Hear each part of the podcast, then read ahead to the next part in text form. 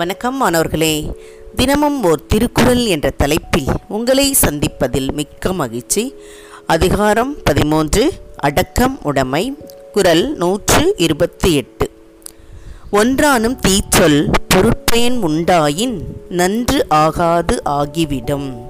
ஒன்றானும் தீச்சொல் பொருட்பயன் உண்டாயின் நன்றாகாது ஆகிவிடும் இதோடைய பொருள் ஒரு தீய சொல்லினால் ஏற்படும் தீமையே மற்ற அறங்களாலும் நன்மை விளையா நிலையை உண்டாக்கிவிடும் அதாவது ஒரு தீய சொல் அது தீமையை தான் விளைவிக்கும் எத்தனையோ நல்ல சொற்களை நம்ம பேசியிருப்போம் ஆனால் ஒரு தீச்சொல் பல கெடுதலை தான் உண்டாக்கும் அப்படின்னு சொல்கிறாங்க அதனால தான் நம்ம நாவை அடக்கி ஆள வேண்டும் எப்படிப்பட்ட சொற்களையெல்லாம் நம்ம பேசக்கூடாது அப்படின்னு பார்த்தோம்னா கடுஞ்சொற்கள் பயனற்ற சொற்கள் புறம் பேசுதல்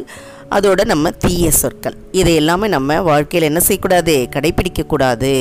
இங்கே நமக்கு இந்த குரலில் தீய சொல்லை பற்றி அதனால் விளையக்கூடிய தீமையை பற்றி எடுத்து சொல்கிறாங்க அப்போ நம்ம முன்னால் செய்த அத்துணை அறங்களும் இதில் பயனற்று போயிடும் அதனால் நல்ல நல்ல சொற்களை தான் பயன்படுத்த வேண்டும் அப்படின்னு சொல்கிறாங்க இதில் எனக்கு ஒரு நிகழ்வு ஞாபகம் வருது ராமு கோபு என்ன செய்வாங்கன்னா தினமும் பள்ளிக்கு போகும்போது ராமு கோபு வந்து சைக்கிளில் ஏற்றிட்டு போவான் அப்போ ஒரு நாள் என்ன செய்வான்னா கோபுவை விட்டுட்டு போயிடுவான்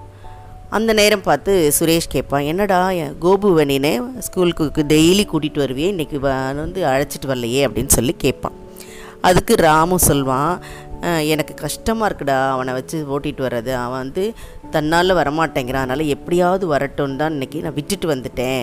அப்படின்னு சொல்லுவான் இதை அப்படியே போய் சுரேஷ் என்ன பண்ணுவான் கோபுக்கிட்ட சொல்லிடுவான் மறுநாள் வந்து இது தெரியாமல் ராமு வந்து வாடா ஸ்கூலுக்கு போகலாம் அப்படின்னு சொல்லி கூப்பிடுவான் ஆனால் வந்து கோபு என்ன செய்ய மாட்டான் சைக்கிளில் போக மாட்டான் இல்லைடா நீ போ நான் வந்து நடந்தே வரேன் அப்படின்னு சொல்லிடுவான் அப்போ தான் இவனுக்கு ஏன் இவன் வரமாட்டேன்னு சொன்னான் அப்படின்றது யோசனை வரும் ஆகா இத்தனை நாள் நம்ம வந்து கூட்டிகிட்டு போயிட்டு இந்த ஒரு தடவை சொன்னதுனால நம்ம வந்து இவ்வளோ நாள் கூட்டிகிட்டு போனதுக்கே பலனில்லாமல் போச்சு அப்படின்னு அவனும் மன வருந்துவான் அந்த மாதிரி புறம் பேசுகிறவங்களும் இருக்கிற வரைக்கும் நமக்கும் கெடுதல் தான் இதை போய் அதை வந்து அடுத்தவங்கள்ட்ட சொல்கிறதும் தப்பு அதே சமயத்தில் நம்ம இத்தனை நாள் நல்ல நல்ல செயலை செஞ்சுட்டு கடைசியாக ஒரு வார்த்தை இன்னொருத்தவங்கள்ட்ட போய் சொல்லும்போது அது மனதை பாதிக்குது புண்படுத்துது இல்லையா அதனால தான் என்ன சொல்கிறாங்க ஒரு தீச்சல் நம்ம பயன்படுத்தக்கூடாது அப்படின்றது தான் இந்த குரல் நமக்கு உணர்த்துது சரியாமானவர்களே